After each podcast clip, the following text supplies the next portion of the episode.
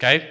So he may be one of the finest fellows in the world, yet let him drink for a day and he becomes he frequently becomes disgustingly and even dangerously antisocial. How many of you relate to that? Dangerously antisocial, right? All kinds of things that could mean. Yeah? Um, he has a positive genius for getting tight at exactly the wrong moment, particularly when some important decision must be made or engagement kept. Any of you get some good news in the middle of your addiction, go out to celebrate the good news, then miss the appointment. Okay? He's often per- perfectly sensible and well balanced concerning everything except liquor, but in that respect, he's incredibly dishonest and selfish.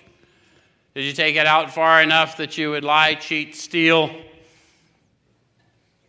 Not everybody does. I'm just asking.